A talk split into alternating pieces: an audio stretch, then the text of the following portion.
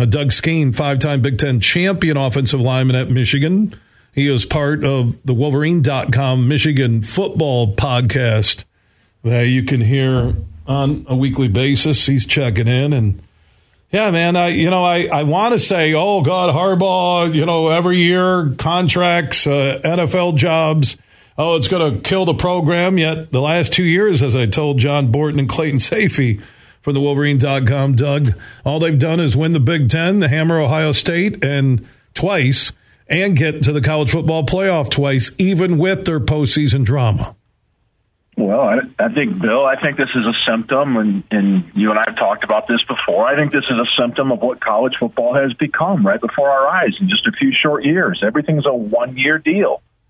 And certainly we know that from a lot of players who shift around every year, and the coaches do the same thing. And, you know, we talk about Jim Harbaugh in, in January and entertaining other offers. And I, I just think that everything is is is uh, is momentary. It seems in, in college football, and I don't think this is a Jim Harbaugh thing. I I think that a lot of coaches, maybe not all, but a lot of coaches that are looking around college football right now are taking a more serious look at the NFL because of its structure and stability of managing a roster.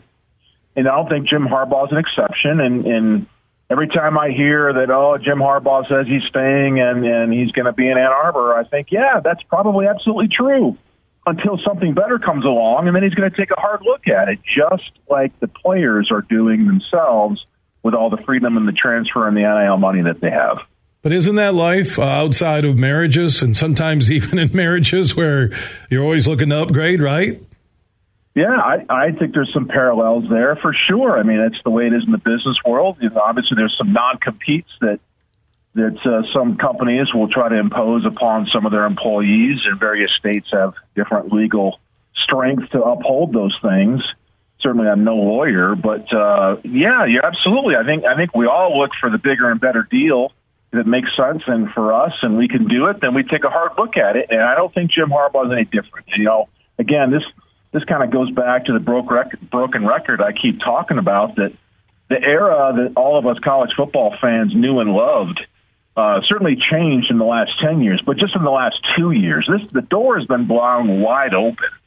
And I think anything goes now with uh, player movement in college football and the transfer portal and Jim Harbaugh looking around and the NFL is calling me and maybe take a serious look at it.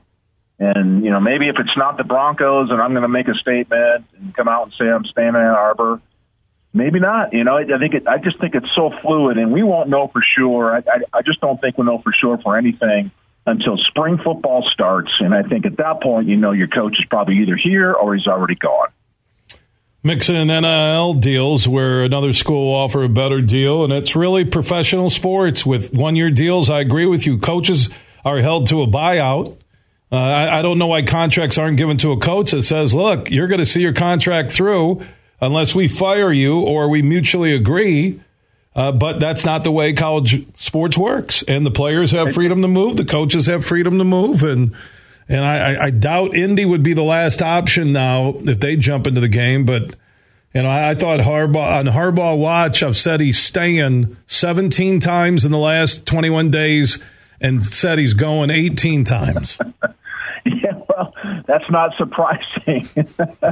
but you know, Bill, as I said, the buyouts are only as, as you know, the buyouts nowadays in college football, they, they need to be pretty, pretty massive for anybody to blink at I mean, if you're an NFL team and you're serious about going after and getting a coach, then, you know, what's a four or five million dollar buyout? It's tip money. I mean, yeah, that's that's nothing. So uh, you know, I don't know that that really has a whole lot of strength to it, but uh, you know, I think you and I talked about this as well, Bill. I, I just not, I'm not convinced that Jim Harbaugh's passing football offense, the the passing offense that you that you and I talked about the last time I was on your show, 79th in the in the NCAA in 2022 is not a good translator to how well you're going to do in the NFL, and I think that's what's keeping him from really getting an NFL job. It's not money it's uh, you know NFL is, is a seven on seven league in, in a lot of ways, and so if Jim Harbaugh's offense this last year had been top ten, top twenty,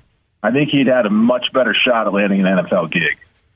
One thing I'll say, and it's not a knock against Kirk Campbell being elevated to be QB coach after Weiss uh, was fired because of the computer issues, and nothing against Moore and the job he's done, but I've been really surprised that Harbaugh hasn't gone after one of those young, hot shot, wide open offensive coordinators. I'm serious. Yeah, that surprised me a little bit too. But on the same hand, I, I, I do think there's some some some positives to elevating a guy from within. You know, I think a lot of these you know these coaching staffs have the official on-field coaches, and then you have an army of analysts.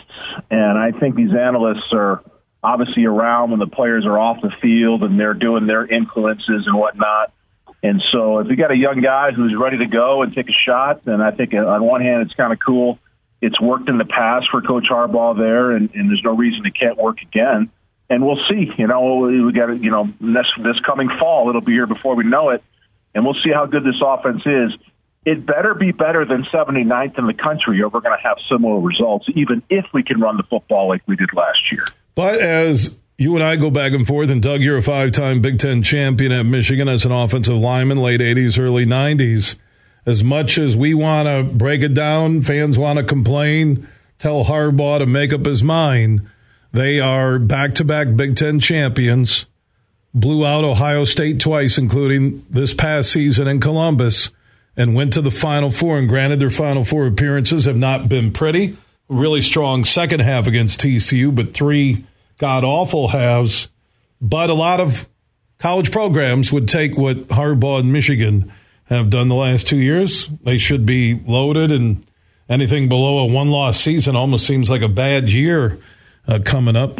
Skene, by the way, with it does, doesn't it? And Skene's with the Michigan well, Football Podcast. We, we, get greedy, right, Bill? I mean, we get greedy. As I know, fans. and I, I think that back to back Big Ten titles, which hasn't been done since shoot, we were in Ann Arbor 30 years ago. Uh, winning the outright title the way these guys have with the with the championship game and what they've done to Ohio State, they've certainly gotten past the, the, the one of the mountains on the way to the top, and you're flirting with you know playing for a national title two years in a row in the current structure.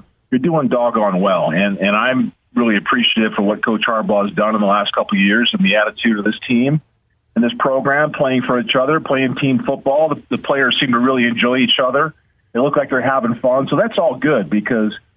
As you well know, Bill, from watching, there were some dark years for the last 10, 15 years per, before two years ago. And it was kind of miserable to watch as a Michigan former player and, and a fan of the Wolverines, it was tough. And so we can complain about uh, you know bad bad passing offenses at critical moments late late in the season in the playoffs, and that's a fair criticism. But the big picture, uh, winning the Big Ten the way we did, and getting yourself a chance in the playoff, uh, you got to get there every year before you can even you know start to uh, you know get a little perspective on uh, on what actually has happened here, and it's it's it's really, really good what he's done the last two seasons.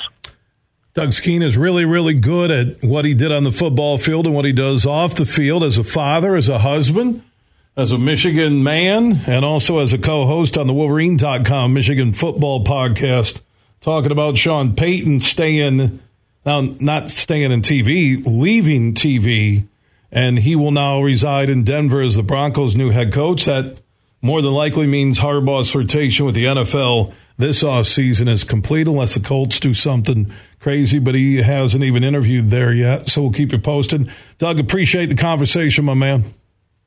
Thank you, Bill. Go blue. All right, Doug Skene checking in on the Meyer guest Meijer proud to be longtime partners with University of Michigan Athletics.